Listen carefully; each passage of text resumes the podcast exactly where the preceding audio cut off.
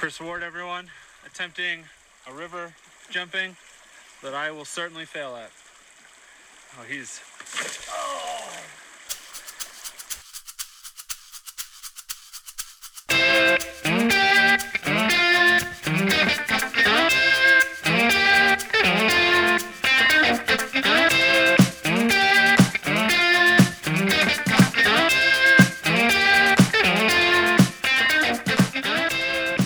Welcome to the Like a Bigfoot podcast. I'm your host, Chris Ward, and this is episode 80, which is seriously blowing my mind right now. Um, as I kind of think back to the beginning of this podcast a year and a half ago, um, it seems so long ago, but it also seems just incredibly fast. Um, and so I kind of wanted to take an episode to just sit back and reflect on some of the just um, incredible stories that we've been able to share and some of the conversations I've been able to have with with some guests that hopefully have inspired you as much as they have inspired me. Um, so I've wanted to do this for a while. So today's going to be a clip show.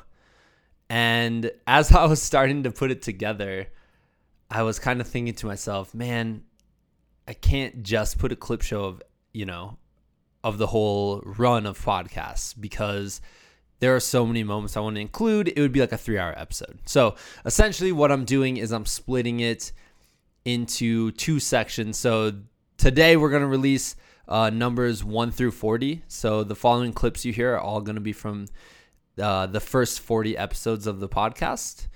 And at some point in the future, I don't know when, we'll put together a list uh, from episodes 41 through 80 uh, or 79.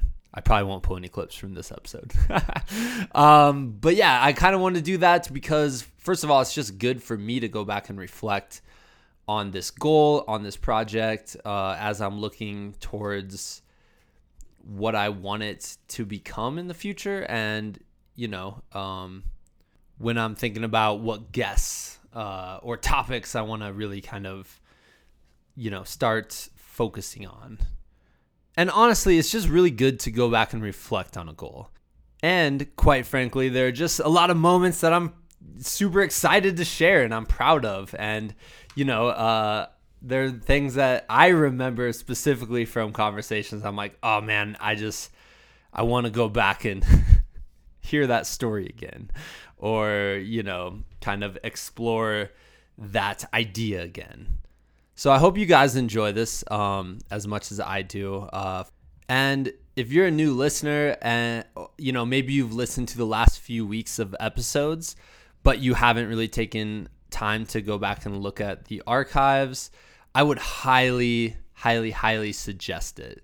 And so I'm hoping to kind of, especially for new listeners, kind of give you guys a taste of what the show is about uh, kind of what kind of content you can expect uh, from the Like a Bigfoot podcast. So, you know, it's going to be all about goals, big time goals, big time accomplishments, along with just very solid advice that will hopefully inspire you and help move you along in your life. And quite frankly, just some amazing adventures. I love hearing stories of adventure and people having to go through uh, y- you know, hard times in order to ultimately uh, just, you know, kick butt on their goals. Um, in today's episode, here's what you guys can expect. So I'm splitting it into four different categories. So the first category is going to be a, all about big time accomplishments. The second category is going to be uh, advice from some of our guests, like really good advice that have really stuck with me, and I wanted to go back and share the, that advice with you guys. Uh, third column or th- category is gonna be misadventures because I am so entertained by misadventures. So these will be stories in the wilderness, on through certain events uh, where people really kind of kind of had to face some difficulty that was that was a bit unexpected. Uh, and then finally, since we are talking about adventure sports, we have encounters with wildlife. That's always entertaining. And I guess I could call this like weird stuff you see in the woods. Um, so we have encounters with wildlife and then encounters with hallucinations. Because we've talked to a few guests who have done some insane endurance events, and so insane, in fact, that they do have hallucinations while doing them. I'm talking about like 200 mile ultra runs and things of that nature. So, oh, and then we end this is a little teaser. We end with the most important debate on the podcast, which, uh, if you can't tell from my voice, it that's complete sarcasm. It's not important at all, but it made me laugh. So, anyways, I hope you guys enjoy the episode. We also recently got a, a logo, which is super cool. So, I kind of wanted to release the logo along with this episode as we reflect on the past and push forward into the future. So, uh, yeah, so I guess here's how we're going to do it. I'll kind of like introduce each segment, tell you which episode it is from, so you could go back and listen to it if you choose. Uh, so let's get started. The first clip that I pulled, I entitled Cameron Doran's Eyeball, and it's from episode number 12 of the podcast with my friend Cameron Doran, who's awesome, just an incredible athlete. And it's about the time that he got the Guinness Book of World Records for doing burpees for 24 straight hours. I looked up something online you mentioned at one point you were so dehydrated your eyeball like Oh yeah, during the burpee yeah during the burpee challenge. Yeah, so this even for me, so I'm fascinated with anatomy and the, and the body, right? But I never the here's the way it was described to me from a medical doctor at the time. I can put it this way. so I'm on like the, the burpee challenge is supposed to last 24 hours. Started at 4 p.m. on a Friday and went to 4 p.m. on a Saturday. So it's by now like 18 hours in, 19 hours in, somewhere in there. And my body was so in tune, like it could just do burpees. Like if I did any other movement, like lifting my legs up or anything like that in the standing position, it was so weird. It was like, you, like I feel like it's just going to shut down. yeah But it was like just do more burpees. Don't spend time doing anything else. so I got this awesome. He's a great friend of mine. His name's Roy Lemons. He's a football coach in the next school, like district over. So he just starts getting in front of me and shouting, Cameron, 20, 10. And he's just like putting me on, like total drill sergeant screaming at me. And just, we're knocking burpees out on the minute, right? yeah and he's he's telling me how many to do each minute or whatever. And it gets to that point, and I did burpees this one time, and like on my body, I'm cold by this time. I'm so cold, you know, and that's a sign of dehydration, right? And everything's going on, and then I stand up, and then I like, you know, and I was like, my left eye had just shot in, like it was like just I couldn't even. I'm like, what is going on? My eye's not closed, but it, it looks down, and I'm looking right right down on my like feet, my bare feet. It's so weird. Like something as I'm standing up, I can just see my feet in my left eye. I'm like, that's not normal. but your right And the eye other was, right eye, yeah yeah, the the right eye's looking straight forward. My left eye's just like stuck down in my feet. I'm like, what's going on here? And I'm like, it takes you a second to process all this. And I'm like, my eye, and I'm like consciously blinking and trying to like work my eye again. I'm like, my eye is stuck in place right now. yeah, yeah.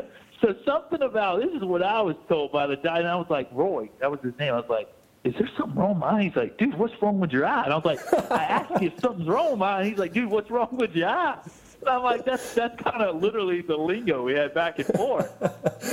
And then I was like, I gotta, I gotta see about this. Like, I didn't want my eyeball being stuck like that for the rest of my life. But I was like, what can you really do?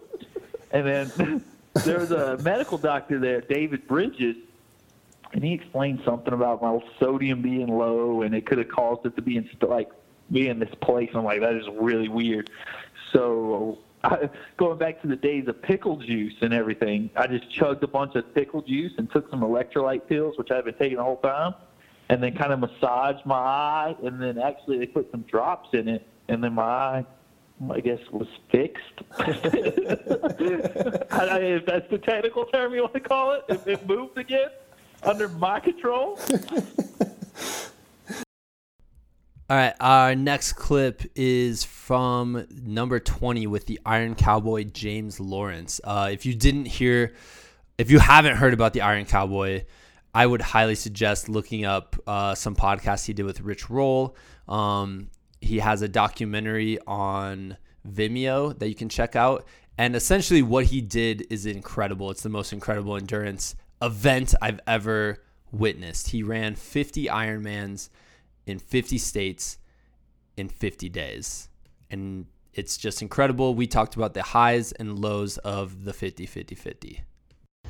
Um, and then that flip side, the super high, the super positive was um, how many people did end up coming around and and is supporting us in such a big way. I mean, you witnessed it in, in North Carolina. Um, just super cool. Um, big crowds came out, tons of support, lots of energy. Uh, I mean, we couldn't have asked for anything more. And then we just picked up momentum from North Carolina on. So the back half of it was was spectacular. Uh, definitely mind blowing for us. Yeah. Um, if I was to pick, if I was to pick like a a low section on the journey, um, it, it, was definitely uh, 17, 18, and 19. Uh, so that's going to be Kentucky, Tennessee, and uh, Mississippi. Yeah. Um, um, we we ran we ran into some crazy weather. Um, I crashed on my bike. Uh, we got pushed indoors. Uh, we made some decisions as a team to do things a certain way, and, and got like just just beat up, and and my my body was broken, and I was trying to figure out how to survive, and we were just doing everything we could to keep the camp campaign going because the end goal was to to raise money for childhood obesity and, and I'm super proud of how we handled things and how the crew handled things and there was just a ton of adversity there. Um, and, and I was still trying to figure out how to do I mean even 18 19 days into the campaign I'm still trying to figure out how to do an Ironman every single day and to manage the pain and to manage the mental side of things and the fundraising and the crew and the expectations. And I mean there's just so much that goes into a 50 a two months long journey that, that people don't that people don't understand and the compounding effect that goes into something like it. Um, it was just really challenging. I mean I mean imagine doing imagine doing 17 consecutive Ironmans um, through 17 states successfully. And then um, mile 30 on day 18, when it's 106 degrees in Tennessee, um, you finally lose the, the battle with with extreme fatigue, fall asleep on your bike, crash, make the decision to get back on your bike, bike 80 more miles, run the marathon that night, drive through the night, um, and not sleep because you've lost all your toenails and the nerve endings are exposed and your hip is, is filled with with fluid and is and is uh, is is inflamed the movement would wake you up. So don't sleep that night after doing 17 Ironmans, 18 Ironmans crashing. Show up on the show up on the 19th day in Mississippi, and there's extreme heat and humidity warnings where they're telling people to not go outside. Um, and so we make a decision to do the Ironman inside. And only in that moment, after you've done those things, I think it's fair to uh, to voice your opinion on how we executed things. Yeah. Um, you said imagine what that would feel like, and I think there's yeah. probably not probably there's definitely zero percent of people in the world that can imagine that. you know. Yeah, yeah. It's just. I mean, you can you can try to imagine it, and then and then actually go out and do it. And great if you make it to day 18 and you fall asleep and crash on your bike and then get back up and do it, good for you. You know, yeah. I, I can't I can't think of many people that would have even made that decision to do that. And so that, that was, you know, that stretch was super hard on us. It was super hard on me, super hard on my crew, super hard for for the people that were supporting us watching it. Um, and then you know there was tons of highs um, on that, but you know the obvious one that stands out is is day 50 in in Utah. You know 3,500, 4,000 people come out, um, and it was just just the just just the energy and the the, the passion and the support and it, coming to the culmination of such a big goal and um, and having the resilience uh, to to see that through and to complete it that, that was just the, the definite high. But i mean obviously there was tons of highs and tons of support and tons of laughter and, and meaningful friendships made and, and relationships. And so there's just it's a journey that, that has completely changed my life um, for, for the better. And I, I learned so many lessons and one that i'm grateful that i did um, one that i hope to never do again but i'm grateful i did it The next clip I wanted to put in here because I wanted you to see kind of the natural progression of a goal that just gets insanely extreme. Uh, so we're talking with number 11, Natalie Larson. She's been on the podcast a couple times. This was from her first episode, uh, which was number 11. Her second episode, which was number 66, is about her California coastal fastest known time. So check that one out. And she was also just on the Ultra Runner podcast. So I did a 50K in 2010. And then a couple years later, when I was in grad school, there like happened to be this running club in the computer science department. So I joined that, and there were some people that were training for marathons there. And then I just wanted like another new goal. So I picked a San Diego has like tons of races all the time, and they had a 50 mile race coming up. So I asked one of my friends. Um, he was actually older in the the San Diego like running club thing that I was also part of. But so he was like, "Okay, sure, I'll train with you for this thing," and and then I think there was another person I knew too that was training for the San Diego 50 that year. So the three of us ran it and finished it, and then the next year. Um, some friends of those friends started like this trail running club and so together like we all decided we wanted to do wanted to like train for a hundred mile race together and um, yeah Yeah. so that's how i got started and then i got like super into it and la- and well last year was my first year doing 100 mile races and i think i did seven Most people do like one a year, maybe, i right? know On episode 28, I talked to uh, elite ultra runner Jason Schlarb uh, about his race at the Hardrock 100, in which him and Kilian Jornet, who's one of the absolute like phenoms of mountain athletes, uh, tied the race in first and set a course record. Last year running Hardrock, obviously the big story was you and Kilian Jornet finished together uh, at the end. Can you kind of give us like a brief rundown of that? Yeah, yeah. The brief, the cliff notes are that you know I was, um, you know, Xavier Thevenard was in the race. He's won UTMB, TDS, OCC, CCC. He he's amazing. A lot of Americans don't know know about him enough, but uh, he was in the race. Um, he's also an Olympic caliber Nordic skier before he, he got into ultra. But the three of us were up front and running together quite a bit, um, all the way into to going into Ouray, um, and then where I, I fell back. At that point, I was loving running with those guys. I was really happy to feel comfortable um, and the exhilaration of, of running with, you know, one absolute, you know, rock star, dream to meet kind of guy. Yeah. Uh, but uh, two, you know, big, big, big, big names in the world. Um, so that that was that was how it felt. That was how it was. I got a little too hot. I Was running a little bit too fast and slowed down. Got ten minutes behind those guys. And then on the way up to Handies, I caught back up to Xavier, and he was. He, I thought he wouldn't finish the race, but uh, he did turn it around and finish, you know, an hour behind uh, Kilian and I. But uh, at Handies, basically, I I kind of caught uh, Kilian. Um, he waited maybe like 15 seconds or something like that. Okay. Um, right at sunset there.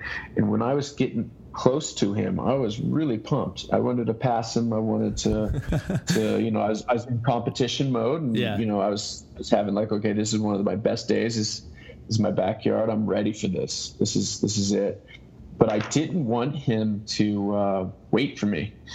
I did not want him to like have the or, or run together. I wanted to pass him because um, Kilian is such a, a, a, phenomenal mountain athlete that uh, he usually doesn't have competition, and he also uh, he doesn't view competition or these races like he used to as much, and then. He, he's just kind of like doing it because he loves it and he's won everything and he's just kind of he does a couple races a year now and focuses on Everest. Yeah, And that's what I he was doing, right? He was like bleeding up to try to set the fastest time on Everest. Correct. And he'd done one other race, uh, Zegama or something, and, and won that and two minutes off his own course record or something. But anyways, he uh, he sometimes entertains himself with other runners and will slow down. When he when he ran one UTMB, he he actually like stopped at a number of climbs and waited for the other guys to catch up. And I was like, uh, no, you know, I I I, I would like. Uh, you know, I, I'm absolutely star struck by you, but I, I, I don't want to, to be that person. yeah. and so I was kind of, kind of grumpy and, and didn't even like really talk that much for the first like hour after we were running together. But then all of a sudden I found out they were pretty close to course record pace. And then I started to realize, uh, almost kind of I, I disbelieved at that time, but uh, that, that he was kind of pushing as, as pretty much as hard as he could. And, you know, he wasn't like just having a great time, you know, t- talking it up with me and stuff. And, and uh, you know, he stayed with me for, or we stayed together for so, so long. Uh, then I, I kind of got over that uh, entertainment. You know, I didn't want to be that guy. And uh, I started to believe maybe that wasn't the case. And we pushed and pushed and pushed. We'd stop at the aid station. He would wait for me. I'd wait for him. You know, he'd be eating some pancakes or something. And we were spending a lot more time in the aid stations than normal because there's nobody close to us and we were each other's competition. So we could indulge a little bit. But that's, that's kind of his style, anyways, but definitely not my style. I was eating bacon and pancakes and stuff in aid stations. But anyways, we got uh, we started to get late into the, the night, early into the morning, and started thinking, okay, I, I, I think we're gonna probably finish together. That, that's that's how I started to feel, and but it, it was too early, or I was kind of bashful to be like, hey, are we gonna do this? Because anything could happen. And uh, we got to the last aid station, and uh, you know, at Cunningham, with about ten miles to go or something like that, and we both left the aid station together. And he looks over at me and he says, Hey, you can go ahead. And I, you know, in disbelief, I was like, Oh, no, no, no, you go ahead. you can win. You are Kilian. And at that point, uh, he said, I don't see any reason for us to be, you know, several minutes apart after spending the entire night together, uh, you know, running and helping each other and pushing as hard as we could. Uh, let's finish together. And uh, I said, "It sounds good to me, man." It, it it it wasn't even like a thought. It was it was so emotionally it kind of had done the task together, and so like tired and broken down and, and like pushing ourselves that it was it was uh, it was it was it was truly that bromance kind of emotional thing. It was I, I, I don't it was it was a bit of a love affair. I don't know. It, we we finished together. You know, we I wanted to go under Kyle's Skaggs his his old uh, record, and he's like, "Yes, we got to do that." And then it was like, "Oh, we can get under 23 hours." And he's like, "We must." And so we were running like seven pace for, and, and maybe a little faster, you know, at, at mile 95. And Emily, Emily, his his girlfriend, caught back up to ran from town back towards us and was like, "Are you guys racing? You're running so fast. You know what's going on?" And we're like, "No, no, we just want to go under 23." So that, that's how it finished. And yeah, I, I, I hope I can be in that good a shape next year or this year. All right, now we're moving into the advice column, I guess you could call it, uh, section of the clip show. Um, the thing I'm most proud about with putting this podcast out is the amount of people who have written in saying that they've become inspired through listening to some of these guests. And all I want to say to those people when they write in is, yeah, man, me too. um, because the guests are really inspiring and they give excellent advice. So that's what this section's about. First one is, you know, honestly, one of the most insightful piece of, of advice spoken on this podcast to this. And it was in episode number one with one of my best friend, Brady Manriquez, who had recently just rediscovered health and lost 65 pounds and began to kind of rediscover the joys of becoming an athlete. It's plain as day when you see the side by side that a lot has changed in the last nine months. But the, the thing I think people don't talk about a lot with weight loss or these transformational things, you really like to see those weight loss transformation pictures. Those are always fun to see. But it's also the emotional part of it is you have to do emotional work while you're also doing physical work. Um, I don't think that gets talked about very often because the, the inner monologue is also a huge part of what what keeps people from sustaining change. Um, and even though you can see the the big change side by side, you can still have this emotional or inner monologue that is still like the same, they're unchanged from when you started. And that's also a battle that you have to kind of work at as well. So you spoke of sustainability. So let's start with the inner monologue. How how do you sustain a positive a positive talk during this? I, it, it's tough because it, that is a it's a like diet and exercise and weight and all. It, it can be a little bit of a roller coaster. Like it's it's kind of hard to um because it's kind of hard to say here's how you solve it because I'm still in the middle of all of it and I don't know that I have like all these answers. But some of the things I do, I've always had.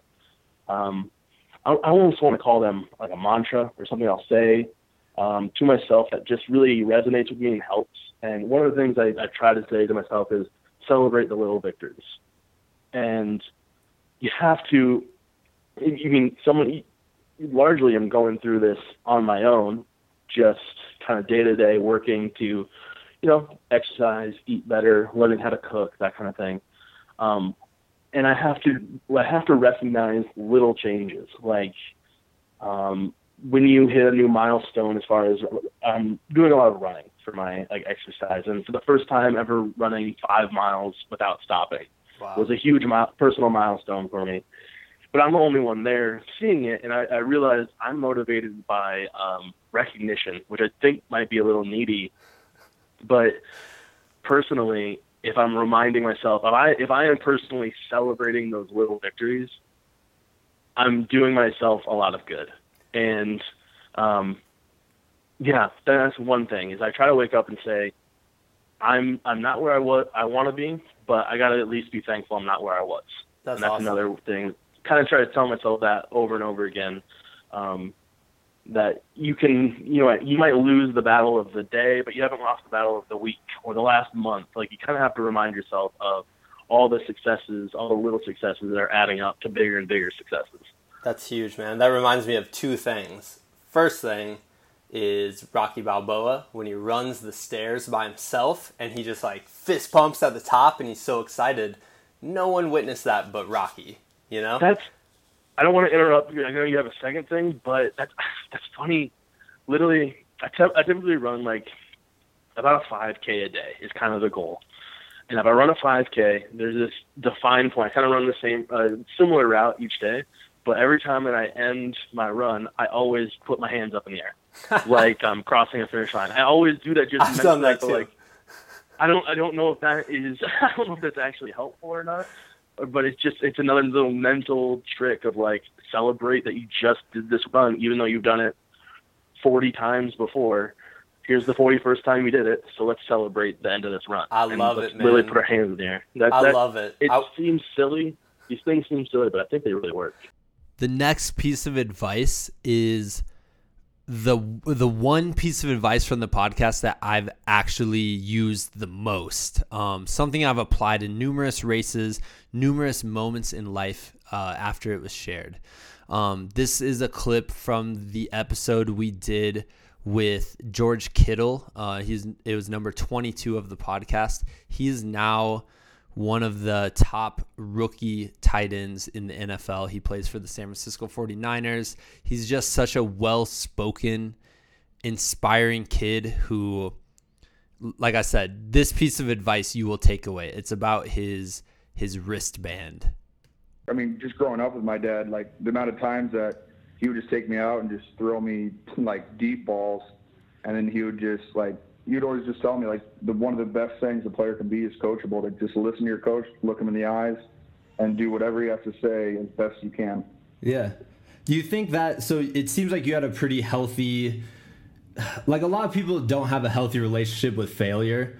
Like they might mess up, and then just get completely flustered, and then, you know, you know how it is when people when people go through failure and then they just they let that kind of destroy them but the healthy way to yeah. look at it is that failure is just going to happen naturally while you're learning a new skill or learning something new.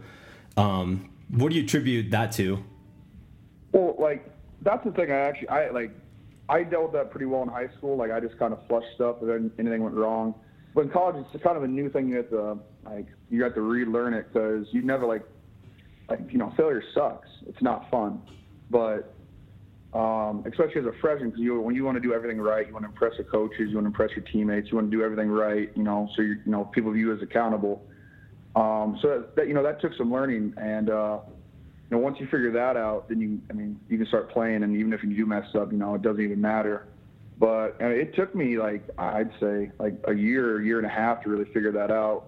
Not really my freshman year because you know it didn't really matter because you know you're on scout team the whole time. Yeah. But you know, like that redshirt freshman year when all I was doing was running wheel routes, I didn't really understand the offense entirely. So I mean, I messed up here and there, but you know, after a while, you just you just gotta you just gotta let everything go and just be able to play ball. Yeah. So what do you what do you do? You have something you tell yourself after you make a mistake? So you know, missing a block or dropping a pass. Um, you know, I actually, this year I um Matt Vandenberg, you know, he helped me out. You know, I, I hit a little bit of a rough patch in camp. You know, I had a couple bad practices in a row, and then Matt Vandenberg came to me. He was like, "Dude, just because I wore, I had wrist tape every day because you know I block, had to protect my wrist. So he's like, just draw a an R on your your wrist tape, and every time you mess up or you know you drop a pass or something like that, just click the R. Just push it. You know, it's just uh, put your thumb on the R, and it's a reset button. And that's all you got to say is just, hey, reset. Even if you make a good play, you make a bad play, just reset it because the next play is the one that matters. Like you could just have a 50 yard catch, that doesn't matter. Like the next play is the most important play. And so he said, just use that reset button. And uh, that's something that, you know, he showed me. And uh, that's like, after a while, it's just kind of, uh, you know, you don't really need to, you know, push it physically, but it's just mental in your head. You're just like, all right, next play, next play. And that's something that really helped me out. Um, I kind of did stuff like that early on in my career, but that was really the most helpful thing.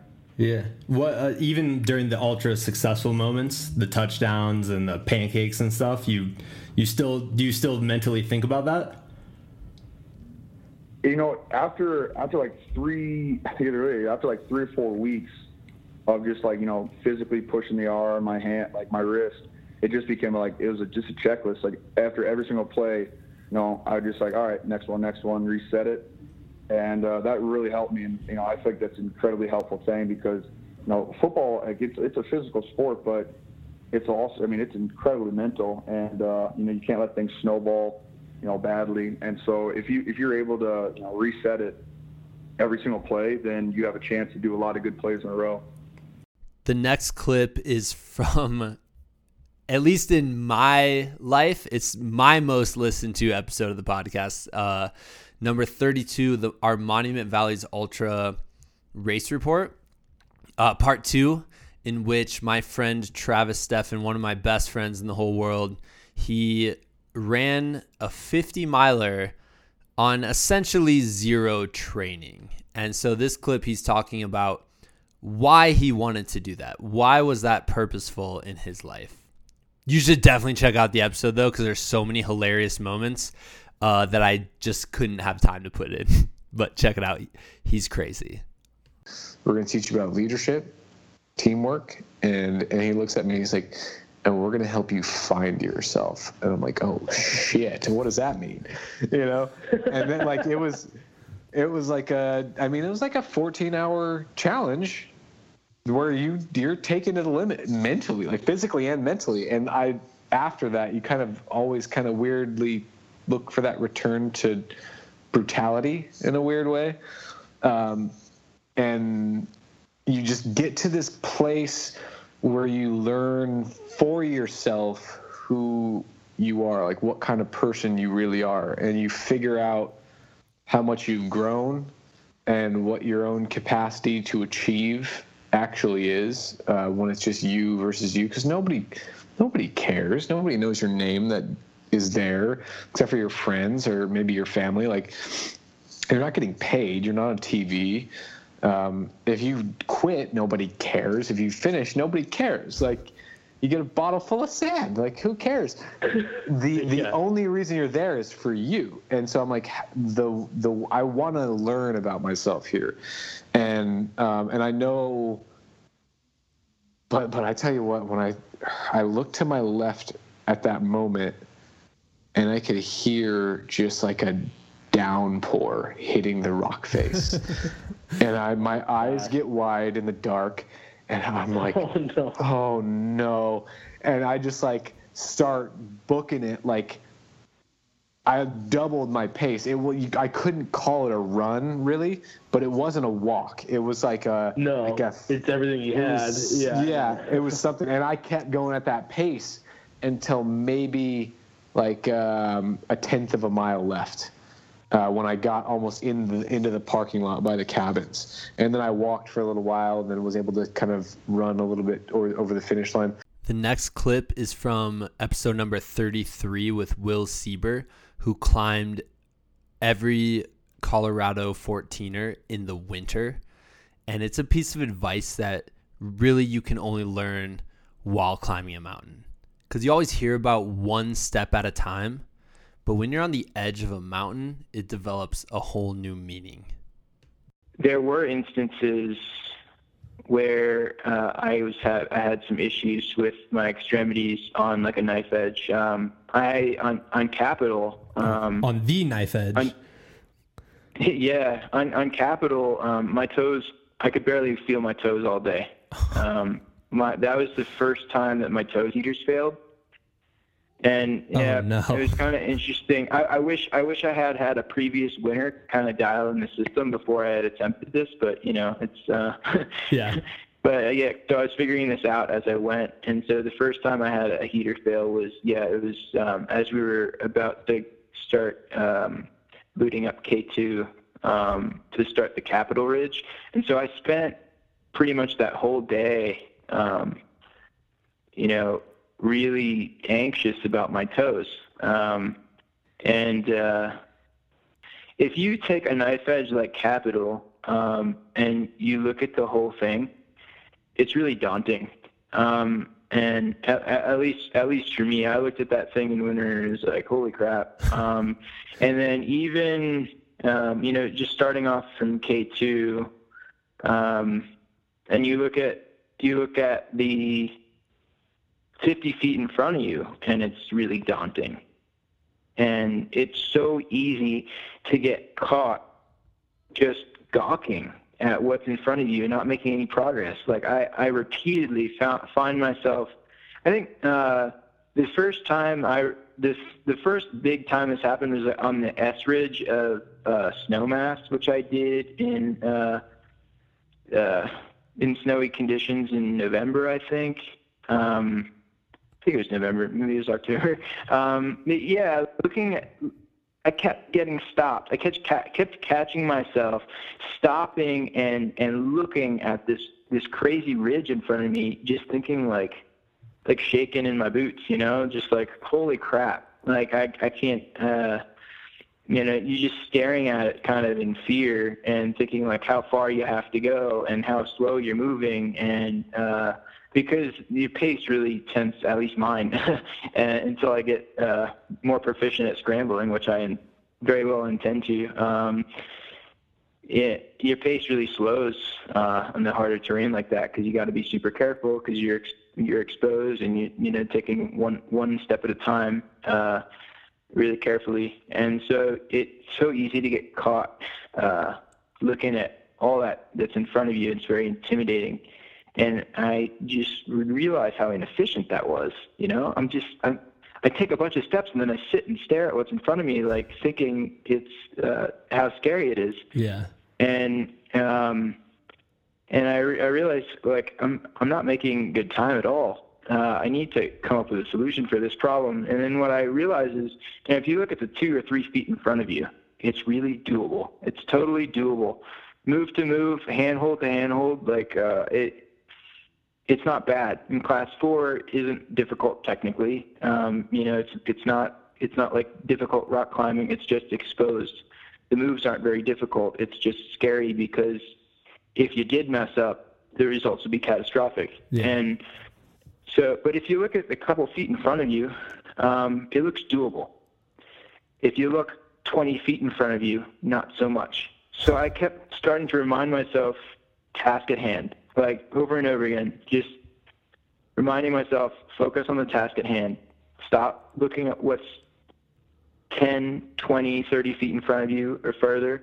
Just focus on what's right in front of you and um, and go go step by step, you know, and that was one of the most effective things that I figured out for myself. Um, just uh, made a huge difference because then I, you know, then you, you make progress.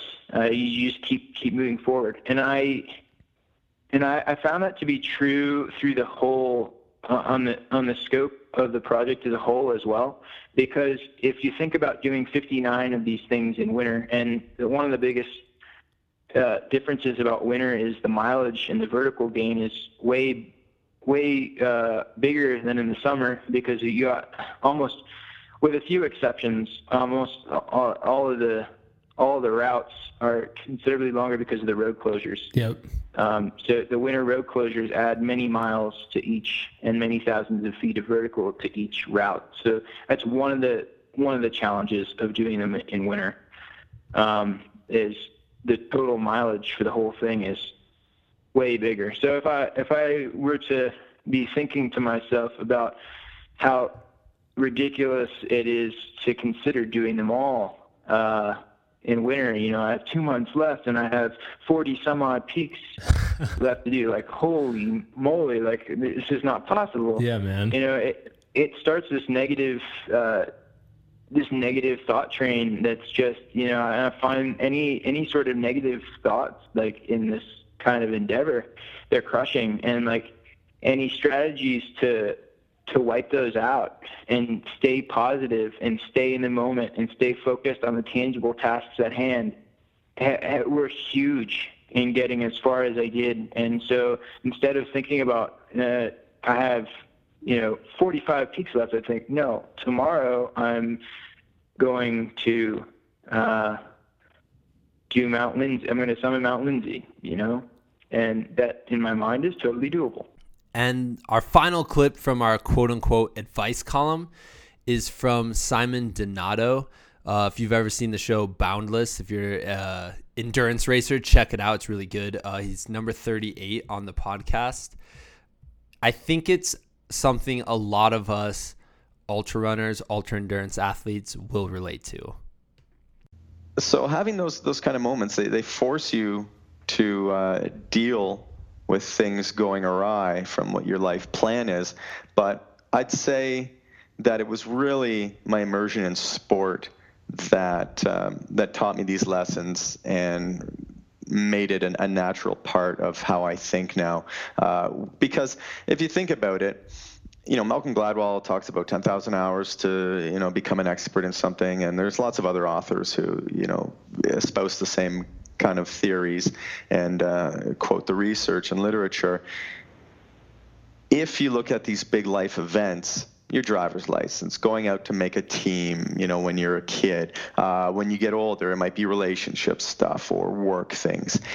Typically, you're not hit on the head that often. When you're racing, uh, especially an adventure race, being out there for 36 hours how many navigational decisions do you have to make? Uh, how many uh, team decisions do you have to make? Somebody's slowing down. Do you offer to take their bag? Or you're starting to slow down. When do you say, hey guys, I need help?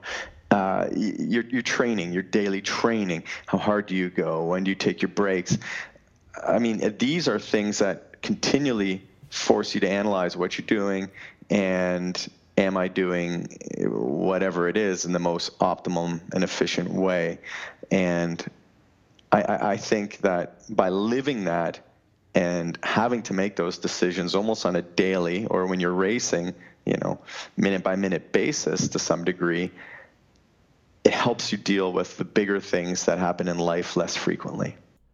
All right, and obviously in the throughout our our run of episodes, there's so much more advice. Uh, just tried to pick out a handful to kind of give you a scope of what what to expect. Um, and that goes into this category too.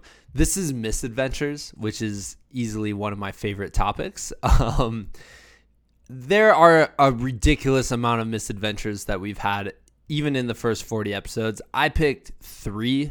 Um, there's so many more. I'm thinking of episode number two with Calvin Johansson about climbing a bunch of mountains. Uh, number eight with Ryan Esdor. Check that out, especially the end of his challenging GORUCK experience where he wound up in the hospital. Um, number nine, Brandon Sweat. Miss that could be called misadventures in a silent 10 day silent meditation retreat, which are a little weirder misadventures. Uh, 16, Joel Bound. I mean, this my uncle Joel, he did a round the world mountaineering adventure in 1971. So there are so many more. Uh, number 19, Shada Hussein, misadventures in the in Seattle. So there's so many here, and I apologize for not being able to get clips from every single episode. It just would be a super long podcast then. But here we go. Some misadventures. We're gonna start with uh, Adam Casey, who's been on the show a few times, and he originally showed up on episode number 30.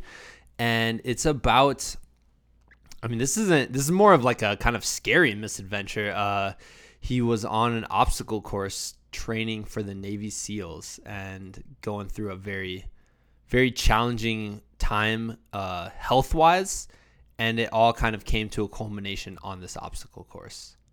This specific story is like my fifth weekend, but you would, I was well versed with the obstacle course okay. at this point because I had been out there for six months at least in this like holding cell where you were probably getting like a 20% intensity level of training. Gotcha. Um, but so I get to this part of the ta- uh, the obstacle course obstacle course called the High Tower for Life. I love these names that they throw out there. and so it's this like 30 foot tower. Again, if you went on Google Maps, you'd be able to see it. But it's uh, you know a wooden structure that's 30 feet, I'd say, up from the uh, up from the ground. And the way you get up there is you gotta, you know, it's not like you take a ladder. You actually get to do these really cool acrobatic moves where you do these like reverse pull-ups, and because it's like it, it ha- it's a it's a tower with no walls, and you again you just do these really acrobatic movements that you didn't ever think you could do to get up there, and it's you, you feel really cool by the time you get to the top. Yeah. But, the, but then you got to come back down. so the way you get back down is there's this rope, and it's like the hypotenuse of a triangle kind of idea, and you slide down the rope like a sloth, like hand over hand, kind of, you know, feet feet going first, and you just start pulling yourself down. Well, this day, I was just such a wreck that, you know, like I said, everything going on with my immune system, not eating, everything. I remember, you know, I'm feeling tired, but like this is a different level of tired. And I got up there to that to the tower, and I was incredible incredibly exhausted, way beyond what I knew was a normal level of exhaustion. You knew something was yeah. up. So I get on the high tower and I'm about to get on the rope, and it's you have to like announce. It's part of it's. You just basically have to say, you know, your name. You know, I would say Ensign Casey, right side, high tower for life. And I got a, you know, you just you're announcing to the instructors below. It was basically like a, hey, look at me, like so you can make fun of me as I go down. so you can like, I, if, if if there's ever a spot to pick at me right now, here it is. Yeah. And so I, I announce it and I get on and I remember I had my, my legs wrapped around and I had both hands on the rope and I went to take my first like pull with my right hand coming over uh, on you know and just pulling myself down. And as I was making that motion, that tired, you know, when you first probably moved out here, that acclimation, uh, Yeah. kind of like I can't catch a breath. I remember feeling like, man, I can't breathe right now. And as I was going to clasp back on the rope with my right hand, everything just went black. And I just fell. And I, you know, they, the term dirt died because I basically just dove head first. Or I fell headfirst into the ground. Um, and I don't remember this much. Uh, this is all just my classmates telling me. Because again, when you announce Ensign Casey Hightower, everyone's kind of looking at you. Yeah. And I do remember waking up in the like the oh, is weird. I don't want to call it the hospital, but basically the medical portion of the training base where and they were cutting my clothes off and I was on a stretcher because not only did I fall and I landed head first, but it, it was soft sand, so it's not like I landed on pavement. But I landed the way I landed, and apparently after I landed, I started like convulsing. Oh my. and I don't know why. I don't. They, I never really got a definitive answer why that happened. I think that was just like the extreme, you know, shock that my body Of like hitting the ground, yeah right? Yeah. and just like the condition that my body was in in general. I don't know, but I, I ended up spending the night in the hospital. Got released from there. So because I spent the night in the hospital, had to got got rolled back into class 300. One of the topics we talk about a lot on the podcast is mountains. And so much to my surprise, we I've heard two absolutely terrifying stories about the same mountain from two different people. So the first clip is going to be from number 18, Calvin Johansson, uh, another one of my best friends. Uh, he climbed 111 mountains in 105 days. And this is about his terrifying experience on Mount Wilson. And then we go back to number 33 with Will Sieber, who climbed them all in the winter. And he also had a terrifying encounter on Mount Wilson. So if you're in Colorado, Mount Wilson must be an absolute monster. Also, last time you left us on a literal cliffhanger, and I believe you're in the Wilson Peak range. Uh, maybe that was it. Well, I remember we did this podcast. I was out in California, but I think Yeah, you're halfway through the project at that point, or a little more than halfway because you just expanded it to 100. yeah, because we did Yeah. Rainier and I did some California. Um, we talked about your 30 30 hour event. Oh wow, yeah. So yeah, I think the little cliffhanger that we didn't talk about was maybe one more scarier kind of moments of in the project. Was it the most the scariest moment?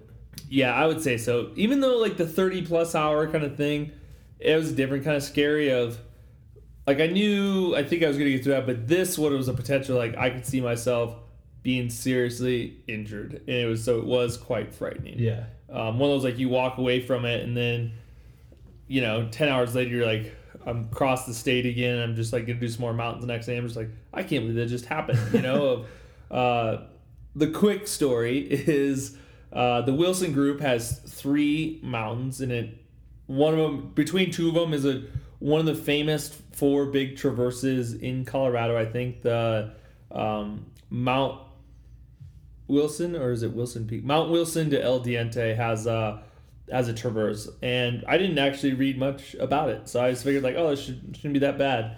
Um, but during that time, that weather area was monsoon season, so there's a lot of storms. So I was really trying to beat them, and here I was going to try to do all three of these mountains in a day, um, which is doable. It's just a very big day, and you got to be really conditioned.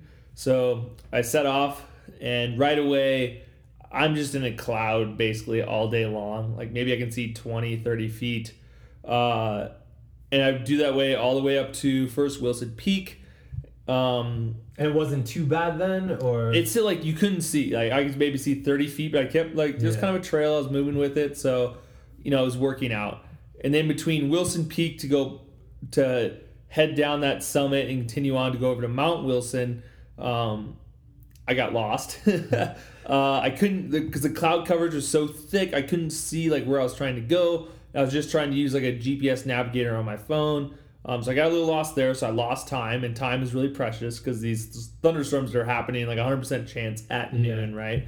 Um, but all of a sudden, clouds like opened up and showed me Mount Wilson. I was like, oh my god, so it's right there. So I kind of scramble up that and uh, get to the top to the summit, which again I can see the clouds open up, but they quickly close within you know 15, 10 minutes. It's kind of weird how it happens that way. Um, but it showed me that mountain, so I scrambled up it. And then uh, I was like, all right, now I got to do this traverse. I've got some uh, beta, which is climber slang for information on a route. And I was like, okay, well, it's a, like a class three ish route. It's technical in some spots, um, but doesn't sound too bad. And at this point, I was already, I had maybe like, it was maybe 11 or 10.30. I was already behind and it was getting close for thunderstorms for sure going to be there. So I jet off to head to do the traverse. And instead of taking a left, I took a right because I was doing the tra- traverse backwards how normal, normal people do it. So I was trying to decipher the information and try to like work it in reverse. And instantly I found myself, I was, I knew I was off trail and I was on some really steep technical stuff. And at this point, the time was like, it was too late. Like, I was like, I need to, what would I tell anyone else do in this scenario?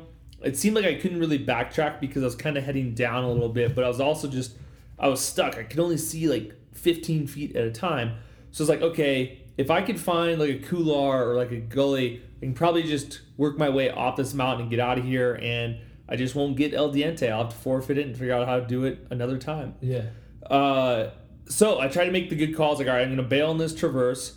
Um, you know, I swallowed my pride and my ego a little bit. I was like, I need to be safe because I'd already had a few close calls the prior week with lightning and stuff like that. That was just too scary.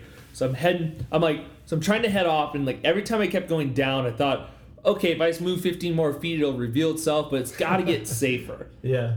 And I was in in the Wilson group. The the rock texture stuff is like a lot of I think lie is the term. I'm not good with my geology. Okay. Um, but when the rock gets wet, it's super slippery.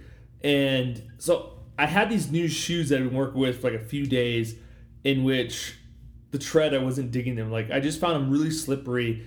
And I'm thinking, is it the shoes, is it the rocks? Like I don't know, but these were not. I mean, they're trail running shoes. They're not rock climbing shoes. Yeah. And soon I found myself on stuff that even if I had maybe a rope and some rock climbing shoes, with my experience, I don't know that I'd be that super comfortable with. But I, I just I had no choice. It's like I could. At one point, I was sitting there and I'm like, well, I could sit here and try to wait the storm out that is coming, and it's like For so- sure coming. For sure Colorado, coming. it's hundred percent. Yeah, and I was in monsoon season. Like it was, it was scheduled 100. percent It was coming. So I was sitting there. I'm like, okay, I could sit here in this spot for the next six hours and hope a storm comes through, which is coming, but hopefully it passes. In the meantime, I'm super exposed. I'll get struck by lightning, and then like maybe it'll all clear up. and I can see where to go. Yeah. because I couldn't see anything. But I was like, or I'll just keep trying to slowly move down. Like I was like, that sounds like a bad idea to just be a sitting duck exposed. But man, I kept trying to move down. It was so sketchy and like doing actual like kind of free climbing stuff. Um, probably like on grade like five five, maybe five six kind of stuff. Probably like five five, five four, five five. But it was wet and slippery, and it was just like at any moment I'm looking down, it's like I could see myself falling 30 40 feet here, and this is how I break a leg, an ankle, or something. Yeah. And I'm stuck. I, I see exactly how this happens. And here I was trying to bail and get off the mountain safely, but I was screwed. So after having about a panic attack, but just trying to be as calm as possible, being like, I need now to get my head because I need to focus so I can get out of here.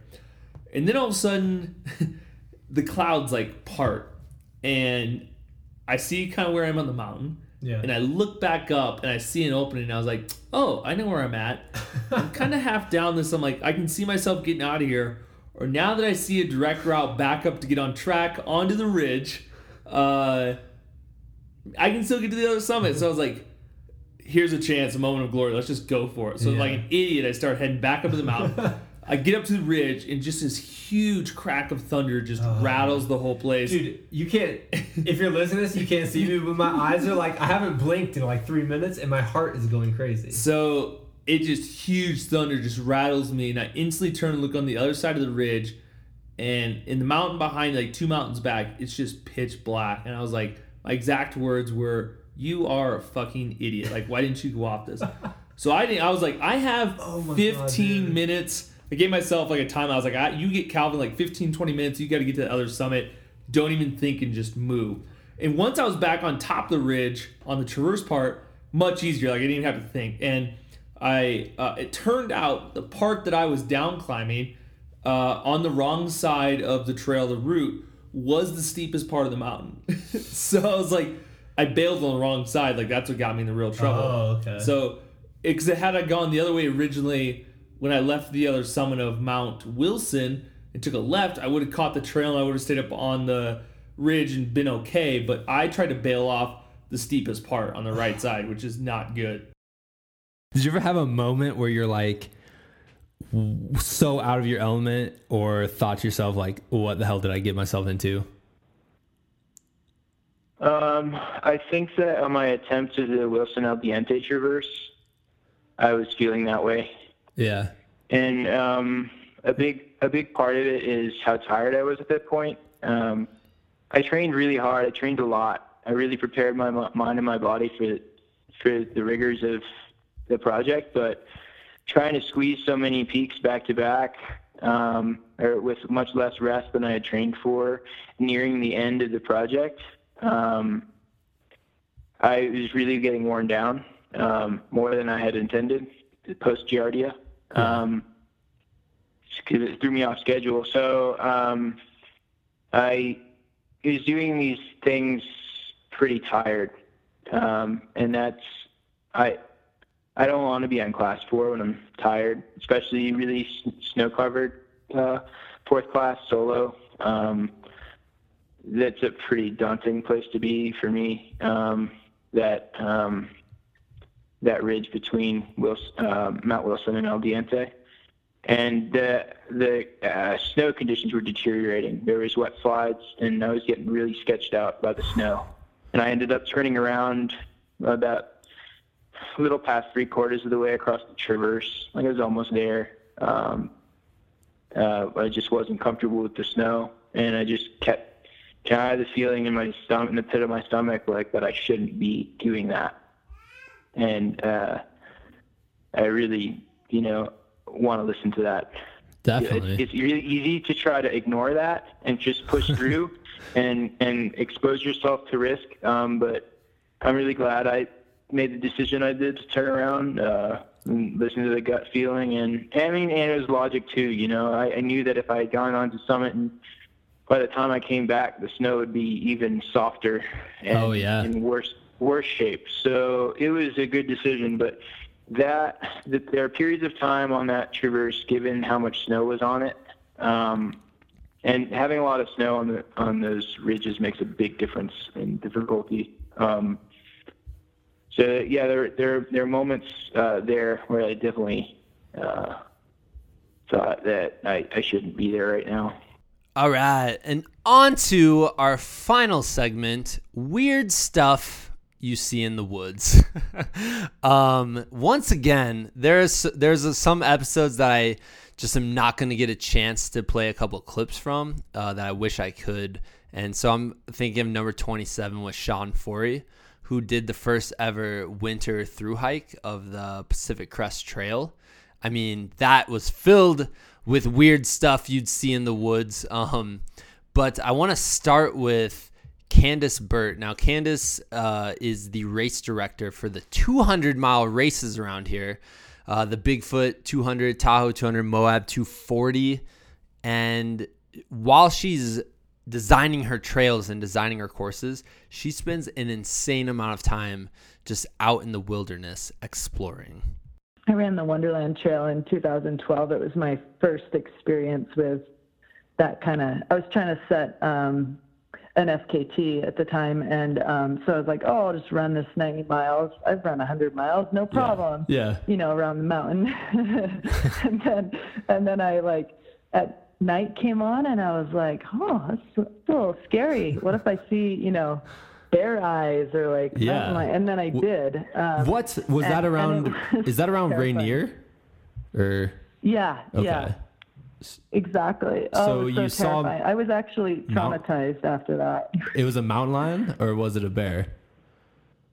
Uh, I saw, I saw. Uh, it's sort of complicated. I saw a bear, Okay. and bears don't really care too much about you. And then I saw two mountain lions, um, of just a short while later, um, and that was definitely, definitely the most the scariest part. And then um, once I gotten up the mountain and the it was getting light again, and I heard a rustling in the bushes, and I look over and it's another bear, and I I had like woken it up from some slumber or something, and I sort of just automatically made this sound like I had made for the mountain lion because you're supposed to scare mountain lions away. And I was like, woo woo, you know, just this siren sound, and the bear goes.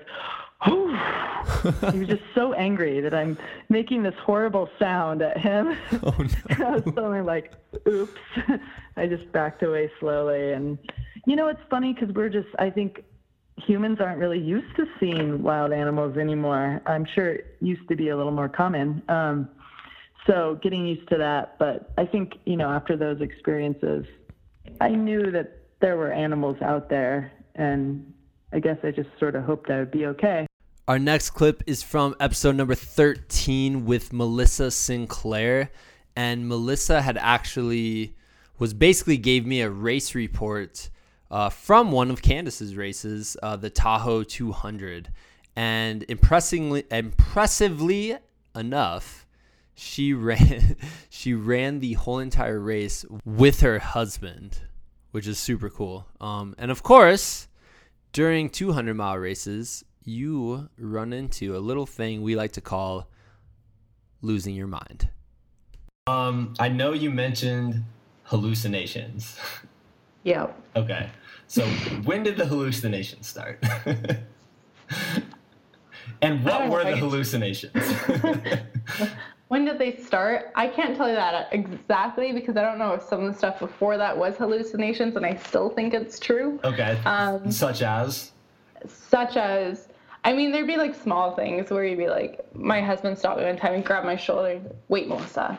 It's like, do you see that over there? He's like, is that a bear or is that a log? I'm like, and I had to look too. I'm like, it's definitely a log. But like, I had to do a second guess thing. Yeah. And then, um, I mean, yeah, you just be like walking along. You're like, oh, you know, there's some people like in a um, colonial carriage in the middle of the, like forest, but you wouldn't be phased by it. That was the weird thing. Like if I actually had saw that, I'd be like, what the heck are these people doing here? But I mean, just seeing it while you're in that state, you're just like, oh, that's kind of interesting. Or, oh, look, it's like a polar bear on that rock. Or um, the craziest one was, I think these were getting past the think these are around like the 80 mile marker or 100 mile marker continuing forward just because you're so deprived on sleep. Um, but one of the ones was my husband was just so tired going into this one aid station, like completely bonking. And in the forest, I, he was following me and looking back, and his head was just kind of bobbing side to side and poles kind of swinging not in the way they should be swinging. And I was like, "How you feeling?" He's like, "Yeah, like I'm good. Like it's just weird. Like the, our whole trail right now is all like pictures, like a big picture collage. It's kind of cool, hey?" I'm like, "What?" He's like, "Yeah, the trail we're riding on. It's like all of our pictures are in a collage on this trail." And so, I mean, at that point, I was like, "Okay, like you need to sit down, take a little breather." And then when I got him to sit down and start talking, his eyelids would start like closing, but he'd still continue talking and stuff like that. Um, and um, yeah, I mean, that was like one of the weirdest ones just because I didn't know how to handle that. It's like, no, it's not a bear, it's like picture collages. Didn't see that one coming. yeah, Um, no, it's not a bear is really easy to uh to Yeah. discount. You're like, that's obviously not a bear, but Mhm. picture picture Yeah, collages picture- is, is kind of a whole nother thing. Um, yeah, Uh, who hallucinated more? him Oh yeah. easily. Yeah. Yeah. Just because Yeah. the weird picture collage trippiness, or Yeah, that, and I think there's a few times where like you kind of look back and you'd see him like staring off. You're like, I think he's like has an eye on something, or, um, yeah, I think we were pretty both like bonked out in a few sections, but Yeah. maybe I just kept a bit more of my hallucinations to myself unfairly. yeah, that's no fun. I think part of the fun would be sharing what you're seeing. You know. oh yeah and we ran into some people out there that were like hallucinating before that power line climb there was one guy that had not slept and i think this was past like the i think this was like night three and he hadn't slept a single minute since starting the race which is like i would not recommend after seeing this guy and he was just like out of it, like asking where the train was. Um, you know, markers were right in front of him. He's like, well, you know which way the like course is? Or like, buddy, like the like marker is right there. And like, you know, when you get to that point, it's a bit worrisome because you're like, he is Yeah. just so disoriented. Yeah. Um, but then other people, I mean, had some pretty like funny hallucinations after. Like one guy was getting chased by penguins. He thought. Um, another guy thinking he saw Elvis on the lake playing his guitar. And he might have. Uh, He like, might have. Yeah. you never know. There are penguins in Tahoe, and Elvis did come back. The final clip I'm going to play in this segment is from one of my favorite conversations I've had on the podcast with uh, it was episode number 35 with James Campbell. He's an author. Uh, he wrote this really excellent book called Braving It. It's about going into the Alaska backcountry wilderness, like way above the Arctic Circle, with his teenage daughter. And he brought her there on a few trips to build some cabins for a cousin. And the final trip, they canoed in an Alaskan tundra river all the way up to the Arctic Ocean. And when they got to the ocean, they ran afoul. A foul? They ran a foot. A foot? I don't know. They ran into a polar bear. my favorite part of the book was when you guys kind of got to the end of the river and you're waiting for the plane and then all of a sudden a polar bear starts meandering into camp. yeah. So yeah. I wrote in my notes bear safety, bear safety tips, Yeah. but then I put dot dot dot and then in caps I put polar bear safety tips. Uh, yeah, well, you know, polar bears are, you know, they're apex predators. They are the top of the food chain. And we saw, you know, a number of grizzlies. And the grizzly, unless, I mean, we saw, we saw, you know, a sow with cubs too. I just but read that unless, unless a sow is really kind of um, anxious about her cubs, she's going to turn away. Um, the only other thing, you know, where the grizzly is coming upon a grizzly, you know, who's who's sitting on a kill. Now that is dangerous, Yeah. and you never know. You could be walking through a willow bar, and a grizzly could have, you know, killed a caribou, and um, you are downwind of the grizzly, so it doesn't smell you. Um, and then all of a sudden you come upon it, you don't see tracks or anything. Now that can be dangerous. That would be like But worst case scenario. Worst case scenario. But a polar bear, you know, a polar bear is just unintimidated. Yeah. They just unintimidated by by humans. Yeah, and you guys had like another group joined you at that point, right? So you guys had quite a bit of people standing shoulder to shoulder. That was I don't know why that visual. I was like, this is my favorite visual in the book, just standing shoulder to shoulder yelling at a bear. Yeah, well, that's what we were doing. You know, they they came down. So the first time Aiden and I saw it, we saw it on our own, and we uh, the second time we thought, "Holy crap, we're here on the beach, and here it comes." yeah. and that was that was nerve wracking. But yeah, fortunately we had the group. Um, you know, there with a polar bear, there's certainly power in numbers, and um, and I think that had it just been Aiden and me at the time, who knows? I, I really don't know Yeah. what would have happened. Yeah. Oh man, that's it's so funny. You just level up on bears because you know I'm from Iowa. We didn't really have many bears. Uh, Yeah. Lived in Virginia for a bit, which apparently there's black bears all over the place, and I didn't see one, which I was kind of disappointed about. yeah. Uh, right. But now I'm like, you know, for me, I'm like, oh man, what am I gonna do if I see a black bear? And I know for the most part, they're pretty safe, you know. Yeah. Uh, right. And I'm like, I can't even imagine a grizzly bear. But for you, you're like, the grizzly bears aren't a big problem. The polar bears. Yeah, well, you know, grizzly bears are scary too. But Yeah. I mean, you see a bear, and you know, I don't care. I don't care whether you got a shotgun, a rifle, a handgun, pepper spray, or whatever. It's scary. All right, ladies and gentlemen, that wraps up the clip show. Um, I hope you guys enjoyed it. I've enjoyed over the last few weeks going back and kind of, you know, skipping around some episodes, trying to trying to remember. It's funny how much of a conversation you forget. Uh, you know, weeks, months, years after you have it. So, super cool. Thank you to all of the guests. Thank you for everyone who's been on the show. Honestly, you all have brought something special to my life. You brought, you know, tools and advice that I've been able to apply. So thank you. Uh, you you guys all inspire me very much. So definitely my favorite part about the podcast so far is just the it kind of gives you permission to talk to all these really cool interesting people about something they're passionate about so so thank you and thank you guys for listening uh this is episode 80 that like i said at the beginning that's crazy to me it blows my mind um i'm super proud of this project i'm incredibly grateful for people who have listened and for people who have written in and and everything it definitely uh keeps us keeps us going here. Um, I hope you guys like the new logo. I think it's cool. Uh, if you guys really like it, I have a whole bunch of little tiny stickers.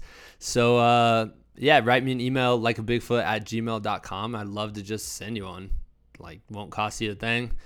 Um, it'd be badass. I just think it's super cool. I have one on my computer. They're tiny, just to tell you, but uh, but yeah, I just think it's cool. Uh, like I think everybody out there should just start something of their own, and you know, work at it and make it something that you can be proud of. I think it's it's just it makes it's just another really interesting aspect of life is starting your own project. So uh, go out and do that, guys. Um, if you enjoy this episode, you can find all of our episodes at Like a Bigfoot on iTunes, wherever you listen to podcasts, SoundCloud, things like that. If you guys go on iTunes, we got a couple new reviews this week, which was super nice. Um, go on iTunes, leave us a review. That would be excellent. And uh, yeah, we have a lot, a lot of really fun, exciting things planned in the future.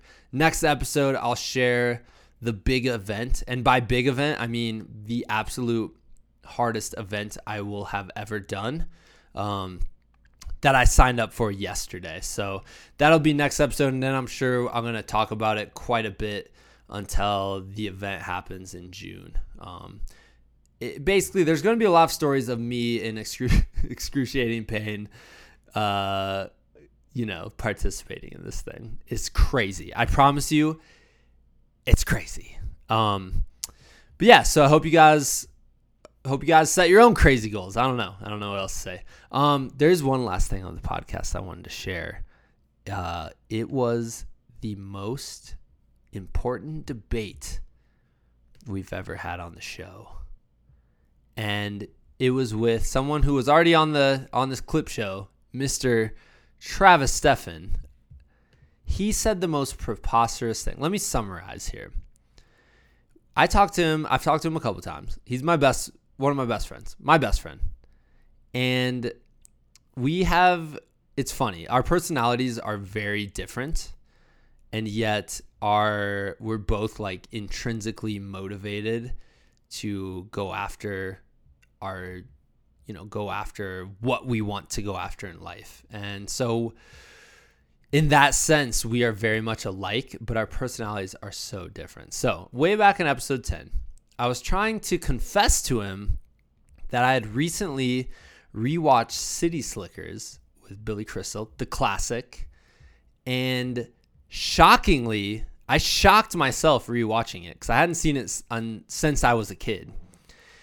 And as I was rewatching it, I thought to myself, oh my god this is in my top 10 movies and it's probably influenced a lot a lot of what I've done with my life which is you know chase happiness and you know go on adventures and have a good time with your buddies you know? Um and it really touched me. I was like man city slickers who would have thought top 10 movie for me and so I brought this up to Travis and he said the most preposterous thing. And so that's the clip I want to leave you with. Um, actually, it was this is this clip I'm going to play is from the second time he was on the show, number 29. So hope you guys enjoy, and we'll catch you next week. uh, speaking of rabbit holes, there is something I did want to bring up because this is episode 29, and you are the only person I got into an on air argument with. Is that right? Yep. Do you remember what Did it was get- about? City Slickers. It was about City Slickers. Yeah, I do remember So you gotta go back and listen to episode 10. But basically, Travis had the said the most preposterous thing I think he's ever said in his whole entire life. And he said City Slickers 2 is better than City Slickers 1, which is Yeah. so bonkers, Totally true. bananas crazy. Jellovitz is in it, and they they we know find Curly's gold at the end. They we okay it. so i did mess up i messed the plot up yes that's true but the sentiment that i was bringing to the table is that city slickers 1 had like a legit message legit humor that was like not sophisticated necessarily but like kind of more way more sophisticated than city slickers mm-hmm. 2 which had like billy crystal like dancing in his underwear and like all this other just so dumb. It was so dumb dude. I don't know how else to put it. City slickers 2 is really dumb it. I want to watch it again. all right so But I will say one thing. Well, that's what I want to bring up. So let's see if this awesome. works. This is going to be um, as technical as this podcast gets. So hold on. Let It's me just sounds let me just bring to the table evidence. Like Hang on, hey, well, you you sound like you went from microphone to laptop. I did, and I Uh, have like- to. Okay. For a Okay. specific reason, because I'm bringing Okay. to the table evidence for you, Travis. Okay. Like, you're a scientific person. We've established this. Sure. So here's your evidence. Here I will enter evidence piece number one. Do you know what the secret of life is? No, what? This. Your finger? One thing. Just one thing. You stick to that and everything else don't mean shit. That's great, but what's the one thing? That's what you've gotta figure out. Poignant is poignant a word? Poignant, Poignant. poignant advice here, Travis. Right? Mhm.